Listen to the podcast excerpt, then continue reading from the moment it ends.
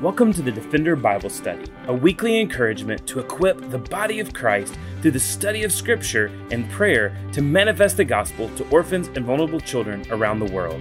This podcast is a ministry of Lifeline Children's Services where we believe that defending the fatherless begins by being rooted in God's Word.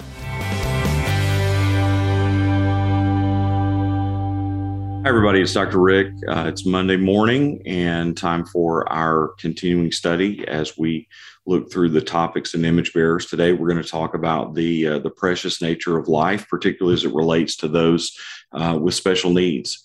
Um, you may be wondering why I'm not in my office. Um, just kind of give you guys a little bit of a heads up. Um, Rodney Richardson, that we've prayed for several times over the last several weeks, uh, one of our dads, and also um, one of my very, very good friends from the Hattiesburg area, went to be with the Lord on Friday, and uh, and so I'm actually headed to his funeral today uh, to spend time with uh, with him, his family, uh, his children, and his wife, and and some other folks in the community there in in Hattiesburg, and um, to celebrate the the life that uh, that Rodney lived, and um, it's kind of fitting, I think, today. You know, even as we consider this topic, because this is something that uh, Rodney, quite frankly, gave his life for in in very tangible ways, and I think that what we're going to talk about today is something that's really near and dear to our heart. Um, those of us that uh, you know that that claim the name of Jesus and have a passion for orphan and vulnerable children. But what we're going to see is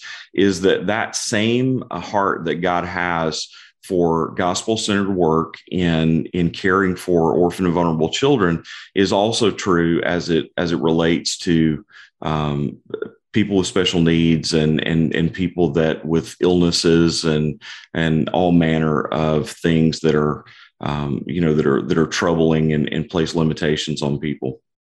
And so we just want to affirm today that life um, all life is precious. Um, there's a war going on right now in our world to uh, really to eradicate special needs. There's a there's an article that I ran across in in, in the Atlantic magazine uh, from this past year where um, they were talking more about the the lack of people living with Down syndrome in Iceland and the fact that that the the country of Iceland has almost completely eradicated Down syndrome. And, and so when we hear that, you know, we might be drawn to think that that's a good thing, but but the truth is that there there are some really um, extreme things and and some some extremely grotesque things uh, that are going on around the world um, in in eliminating uh, special needs and in eliminating um, uh, people with with all kinds of um, syndromes and inabilities and uh, limitations in their lives. Um, it, it's almost um, a, a Hitler style genocide of people who who have special needs. And so I'm going to read a little excerpt, uh, about three paragraphs out of this article, just to set a little bit of context for what we're talking about today. So every few weeks, uh, Greta Fault Hansen gets a call from a stranger asking a question for the first time. What is it like to raise a child with Down syndrome? Sometimes the caller is a pregnant woman deciding whether to have an abortion. Sometimes a husband and wife are on the line, two of them agonizing in disagreement. Once Fight Hansen remembers, it, it, it was a couple who had waited for their potential screening to come back normal before announcing the pregnancy to friends and families. We wanted to wait, they told their loved ones, because if it had Down syndrome, we would have had an abortion. They called Fight Hansen after their daughter was born with slanted eyes and a flattened nose, and most unmistakable, the extra copy of chromosome 21 that defines Down syndrome. They were afraid their friends and family would now think they didn't love their daughter. So heavy are the moral judgments that accompany wanting or not wanting to bring a child with a disability into the world all of these people get in touch with Fight Hansen, a 54 year old school teacher, because she leads um, Landsforeningen uh, I can't pronounce it Down syndrome or the National Down Syndrome Association in Denmark, and because she herself has an 18 year old son, Carl Emil, with Down syndrome. Carl Emil was diagnosed after he was born. She remembers how fragile he felt in her arms and how she worried about his health, but mostly she remembers, I thought he was so cute. Two years after he was born in, in 2004, Denmark became one of the first countries in the world to offer prenatal Down syndrome screening to every pregnant woman, regardless of the age or other risk factors. Nearly all expecting mothers choose to take the test. Of those who get a Down syndrome diagnosis, more than 95% choose to abort. Denmark is not on its surface partic- uh, particularly hostile to disability. People with Down syndrome are entitled to health care, education, even money for the special shoes that fit their wider, more flexible feet. If you ask Danes about the syndrome, they're likely to bring up Morten and Peter, two friends with Down syndrome who starred in popular TV programs where they cracked jokes and dissected soccer games. Yet a gulf seems to separate the publicly expressed attitudes and private decisions. Since universal screening was introduced, the number of children born with Down syndrome has fallen sharply. In 2019, only 18 were born in the entire country. About 6,000 children with Down syndrome were born in the United States every year. And I think what we what we see is um, is happening in Denmark and Iceland and and other places around the world is is is we're seeing maybe more advanced than we see it here in the United States, um, playing out right in front of us the a, a, fundamental question that that surrounds our society and is causing many decisions to be made. And that fundamental question is ultimately what determines the value of a person. The prevailing sentiment of our culture is that value is determined by a person's contribution to society.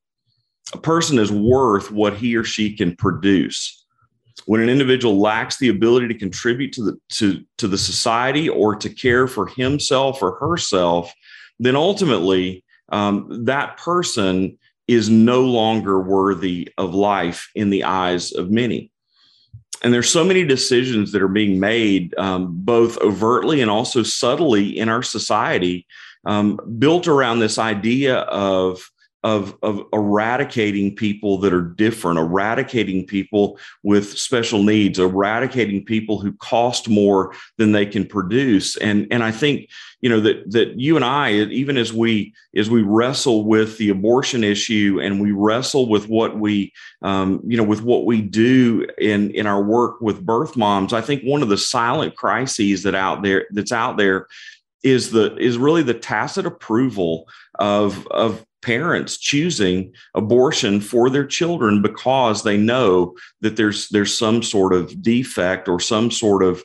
malady that's going to make their life difficult or short or or perhaps um, you, you, know rendering them to be a burden quote unquote as opposed to being um, someone who is who is able to contribute or someone who is able to take care of themselves and what we want to declare today is, and, and, we just want to look into God's word for for a little bit of of a true north for us, is that in God's economy, the rules of value are, are much different.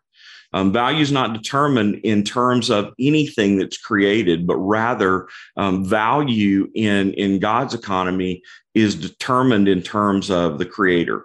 God sets the value because of who He is ultimately he's the standard of value and that and that god's creative work is is ultimately putting um, the that value on display. And so it's not a question of, of whether something can can produce or contribute um, but that every person no matter their ability to contribute or their inability to produce things that others think are worthy is uh, is valuable and has worth in the economy of god but ultimately satan is it, uses the difficulty of this world and uses the the fallibility and the sinfulness of of all of us that are in it in order to to challenge that thought in our mind in order for for us to um, that, that live under the curse of sin to begin to be deluded to the fact that there are people who who have been given life by God that are ultimately not worthy of that life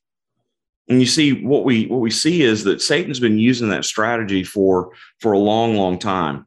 if we go back into the book of Exodus, right at the beginning of Exodus, we see um, perhaps the first story on on a on a global level or on a on a societal level where where Satan tried to use the strategy of of of of there being a, a, a challenge against life.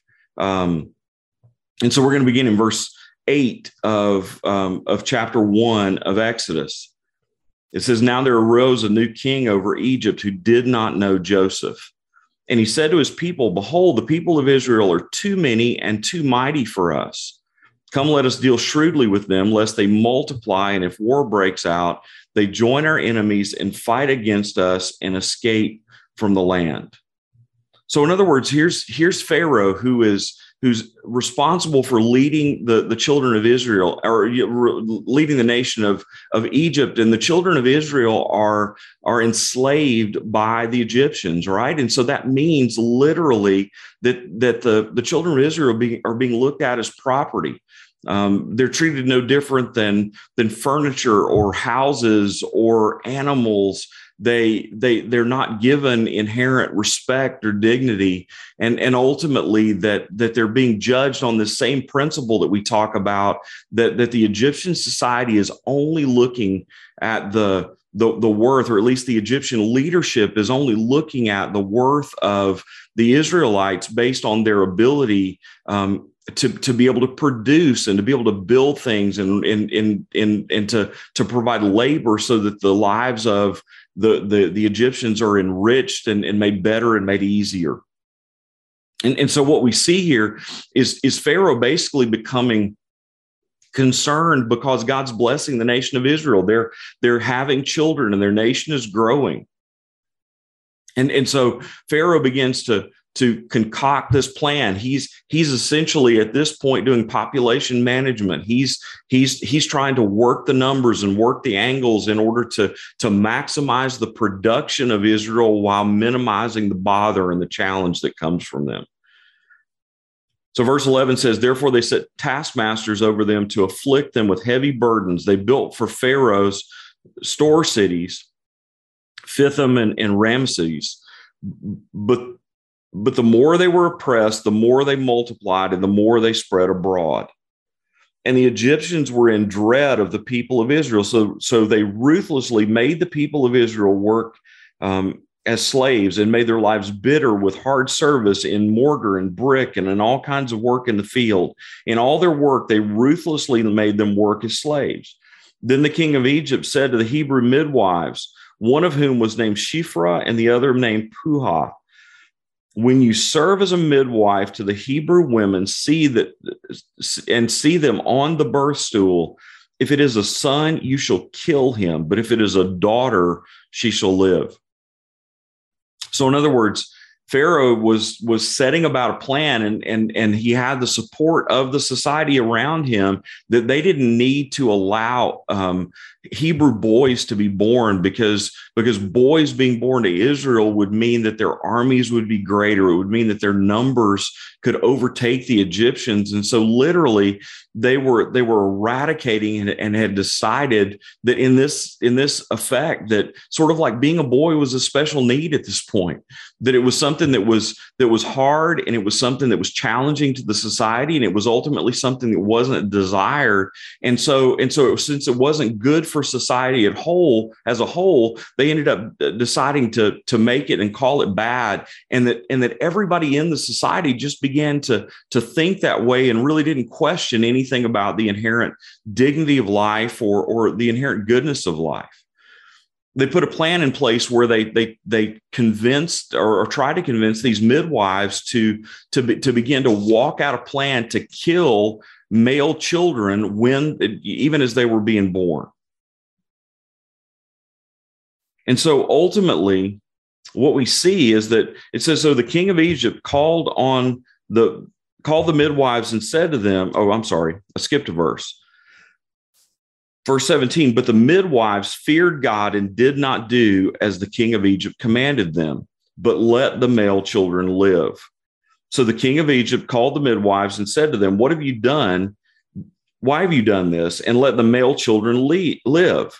The midwife said to Pharaoh, Because the Hebrew women are not like the Egyptian women, for they are vigorous and give birth before the midwife comes to them.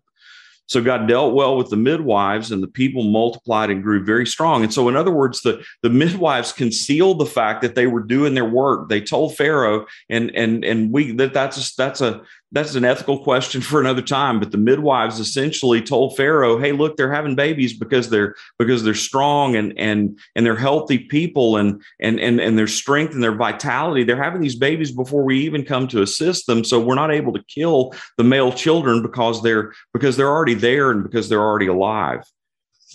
So God, God ultimately protected the midwives and and and protected the people of Israel, and they continued to be born. And it says and the people multiplied and grew very strong. And because the midwives feared God, he gave them families. And then Pharaoh commanded all of his people, every son that is born to the Hebrews, you shall cast into the Nile, but you shall let every daughter live. That's ending in verse 16 or verse verse 21 of Exodus chapter one. And we know that the, the rest of the story goes on that Moses was one of those babies that was born and was supposed to be cast into the river, but his his but he was placed in a basket and and and, and placed afloat in the river and ultimately became the adopted um, son of uh, of Pharaoh's daughter. And so we, you know, we know that God ultimately, in His providence, um, takes care of of those who can't take care of themselves. But but we also see a really powerful picture here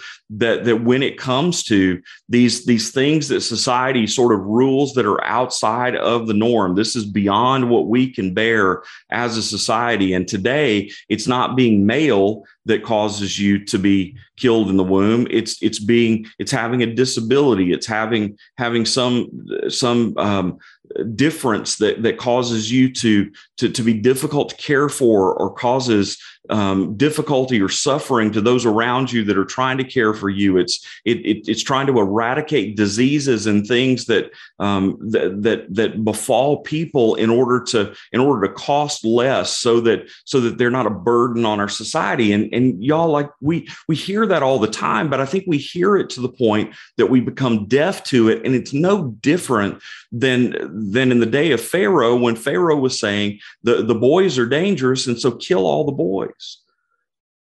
And we ultimately see in Exodus chapter one and the, and the rest of the Pentateuch is the story of, of how Moses led the children of Israel and how Moses did um, what God had called him to do. But Moses couldn't have done what God had called him to do unless he lived. And the fact that he, he lived and he was protected was because, was because some people valued life.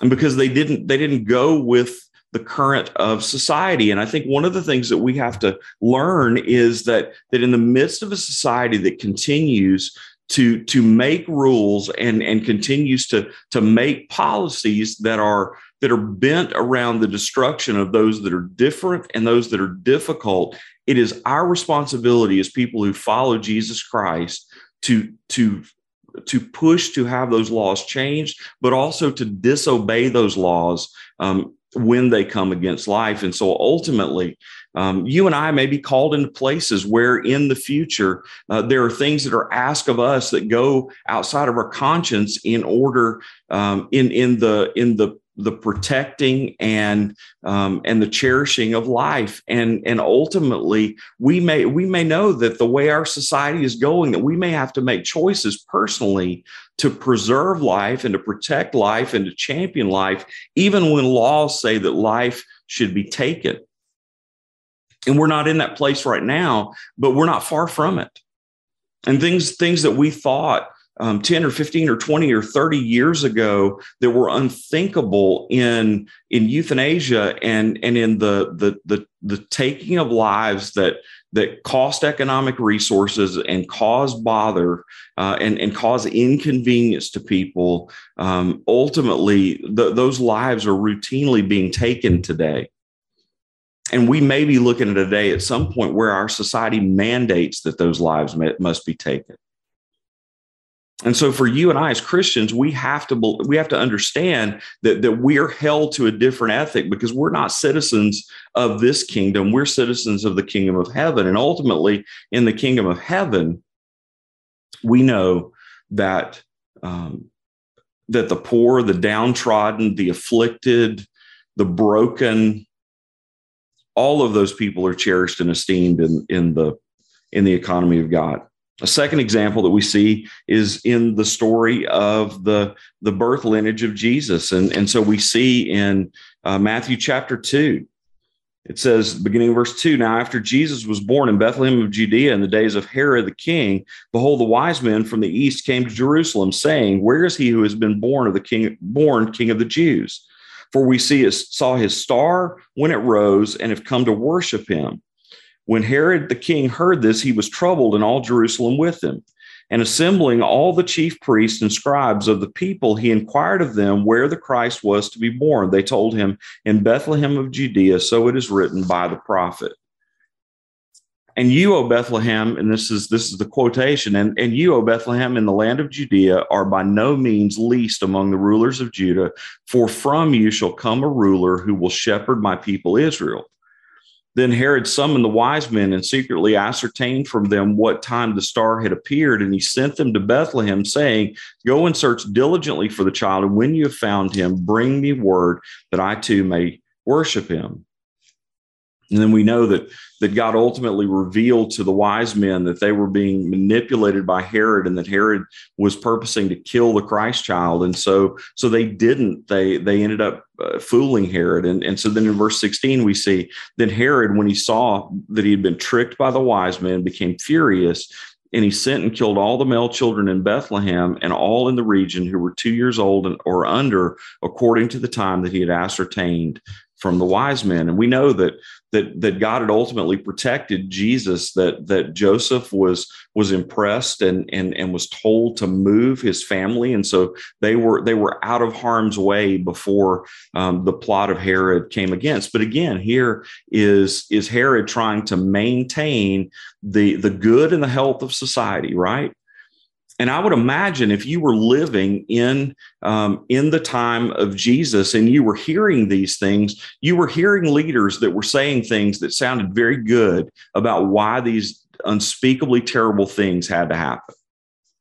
They had good arguments. They probably sounded very winsome. They they probably sounded very logical, and and they ultimately appeal to our, our own sense of self protection because right that's that's the part of this that that god that that that satan uh, sort of presses into and challenges about god's economy of things. He presses in and he either challenges us on the basis of us being worried for ourselves and and so it's so it's it's our own self-preservation or or he he presses into us and and he presses on um, on on our our need to our, our need to feed our ego and our need to flourish um, and, and so today we hear it kind of happen in one of two things. One argument is that, that, that we have the right to determine for ourselves. And so a woman's body is her body and it's only hers to choose what happens with it. And we don't regard the life of an unborn child. We only regard the life of the woman because, because ultimately that we're sovereign over ourselves. And that's just original sin in a different wrapper. We see also this this this idea that Herod's appealing and saying, look, the whole fabric of society is going to fall apart if a king comes and a war happens, and so we need to get rid of the baby boys in order to to protect our society, and so it's for the good of everyone that we do this thing, and so it may sound like it's bad, but it's really good, and and I would imagine that there were a lot of people that looked like bobbleheads in that in that society that were that were sitting around and saying, yes, we believe it's a good thing. We know it's a hard thing to do, and you know we we know it's a little bit challenging but at the end of the day, it's the right thing to do because, because it keeps our society together. But you see, God has always called on us as his people to care for those with special needs on his behalf. Go back again into the Old Testament and look at Leviticus chapter 19. Um, God says directly to the people, You shall not curse the deaf or put a stumbling block before the blind, but you shall fear your God. I am the Lord. So, in other words, God says very directly that you're not to victimize and, and you're not to take advantage of those who can't see and can't hear, for those that, that have a special need. And, uh, and you're supposed to take care of them. You're not supposed to make a profit upon them. You're not to, to move the marker of their land because they can't see it. You're supposed to seek justice for them. You're supposed to seek good and welfare for them, even when they can't seek it for themselves. Deuteronomy 27 18. These are, by the way, parallel passages that, that are right around the same places where God's talking about taking care of widows and taking care of orphans. Deuteronomy 27 18 says it differently from the negative. He says, Cursed be anyone who misleads a blind man on the road, and, and the people shall say, Amen. In other words, the people shall say, Let it be so. And so God, God is saying ultimately that, that, that He that He ultimately will exact judgment on those who mislead the blind. Look at the parable of the, of the, great banquet, the story that Jesus tells in Luke chapter 14 about, about what the kingdom of God is going to be like. He said also to the man had, who had invited him, When you give a dinner or a banquet, do not invite your friends or your brothers or your relatives or rich neighbors, lest they also invite you in return and you be repaid. But when you give a feast, invite the poor, the crippled, the lame, the blind, and you will be blessed because they cannot repay you, for you will be repaid at the resurrection of the just. In other words, God is talking about, and He's He's foreshadowing, Jesus is foreshadowing the kingdom of God. Because we ultimately are the poor and the crippled and the lame and the blind. We are the spiritually poor. Blessed be the poor. Jesus said in the Sermon on the Mount. Why, why the emphasis on the poor? Why the emphasis on the lame? Why the emphasis on the crippled? Because ultimately that's who we are in a spiritual sense because of our sin. We're broken and separated from God and unable to help ourselves. We are a burden upon God. We are a burden upon the world. Ultimately, this whole mess is our fault, and, it, and it's a result of our sin and the sin of every human being that's ever lived. God didn't create the world broken, we broke it. And because of our brokenness and because of our fallibility and because of our inability to get out of our own way, ultimately God has provided for us in Jesus, and He's provided a way for us to be restored and to be made whole. But we're not supposed to walk around in our wholeness and, and wear that as something that makes us better than other people. No, what we're supposed to do is we're supposed to wear our wholeness in a way that, that points to the glory of God and points to the work of God in, in, in, in Jesus and the miracle of the gospel story. So, very quickly, I, I, think what that tells us is something that's probably obvious to you at this point that valuing those was in when we value those who have special needs, we have an opportunity to put the gospel on display. 1 Corinthians chapter 1, verses 26 through 29. For consider your calling, brothers. Not many of you uh, were wise according to worldly standards. Not many were powerful. Not many were of noble birth. But God chose what is foolish in the world to shame the wise. God chose what is weak in the world to shame the strong. God chose what is low and despised in the world, even the things that are not, to bring to nothing things that are, so that no human being might boast in the presence of God. And because of him, you are in Christ Jesus, who became to us wisdom from God, righteousness and sanctification and redemption, so that as it is written, let the one who boasts boast in the Lord. Ultimately, when we when we care for and value men and women, boys and girls with special needs, when we care for and value men and women and boys and girls with terminal illnesses, and and and when when we um, when we value and esteem those who are destitute and poor and who cannot care for themselves, those who are intellectually challenged and don't have the ability to be able to care for themselves, when we do that work, we ultimately are putting the gospel of Jesus Christ on display.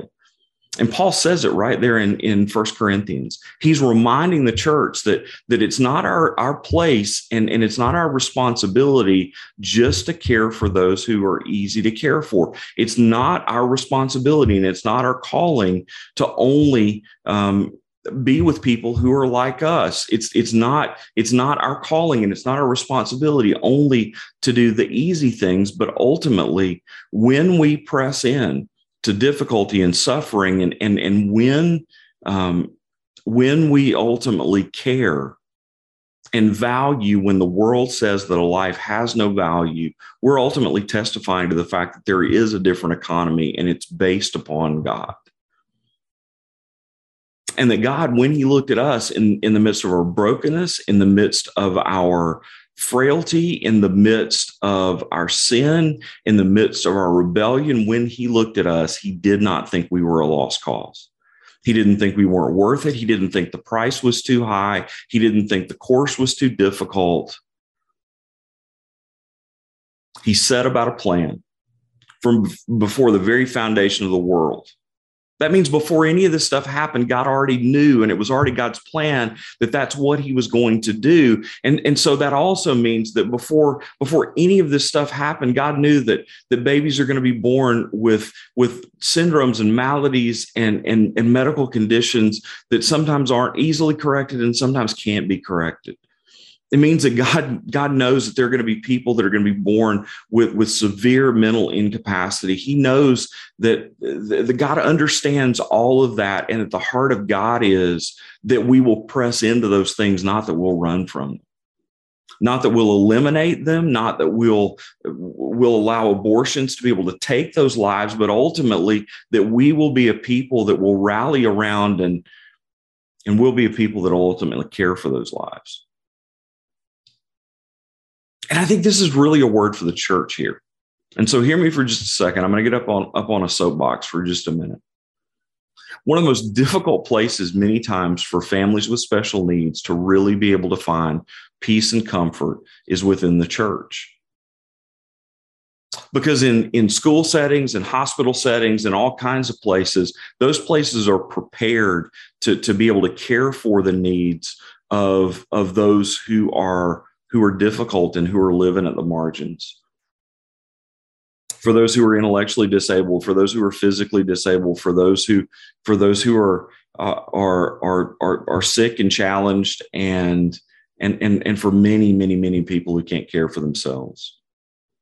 But in the church, largely churches still stand unprepared and so, one of the things I want to challenge us to do at, Lifeline is to continue to build resources, to continue to do education, to continue to, to build capacity among the church so that God's people can be the very best in the community at caring for those who, who are the most difficult to care for.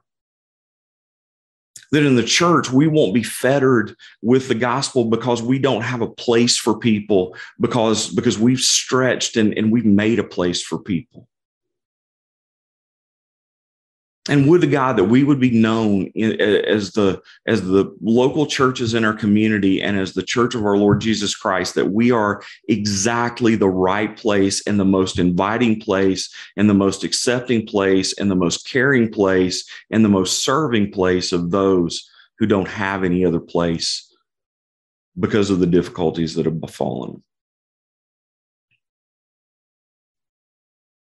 And that we would not be like the Sadducees and the Pharisees and the people, the religious leaders who, who just didn't get it. John chapter 9, verses 1 through 3, Jesus is, is before he heals a man who was blind from birth. It says, as he passed by, he saw a man blind from birth, and the disciples asked him, Rabbi, who sinned, this man or his parents, that he was born blind? And Jesus answered, It was not this man it was not that this man sinned or his parents, but that the work works of God might be displayed in him. Jesus said nobody did anything wrong. It wasn't because of their personal sin. It wasn't because because somebody did something wrong. There was no the, the karma doesn't exist but that ultimately God allowed that life to be created and he allowed that man to be born blind and so blind so that the power of God might be put on display in his life. And I just challenge you, who is there that's around us that that is struggling, that can't take care of themselves, that can't provide for themselves, that that that just won't ever, you know, really be a success in the in the terms that the that the world puts together for success. Who are the people around us that we can love and care for and esteem? And ultimately how is it that god is desiring to put his power on display through their lives? And how does he want you and me to to function to come alongside them to help them in jesus name in order for that to happen And so this week, I hope we'll consider being people who do hard things. I hope we'll consider to press in and and go harder to come alongside families who are trying to do hard things, and that we ultimately will will rest in the assurance that those hard things are things that bless our Lord, and ultimately that put the truth of the economy of the kingdom of God on display. Jeremy's going to um, take prayer requests. I, am praying for you guys today. Um, please pray for me. Pray for the Richardson family as uh, as they say goodbye finally um, to their to their father and husband and son and friend um, and and just a, a godly man that we're all missing today. And so I love you, and Lord willing, I'll see you tomorrow. Thanks again for joining us for the Defender Bible Study. If you enjoy making this podcast a part of your weekly routine, we'd love for you to take a moment to subscribe, rate, and review the Defender Bible Study to make it easier for more people to find. For more resources and information on how you and your church can partner with Lifeline, please visit us at lifelinechild.org. Follow us on Facebook, Instagram, or Twitter by searching for Lifeline Child. You can email us directly at info at lifelinechild.org. We look forward to seeing you again next week for the Defender Bible Study.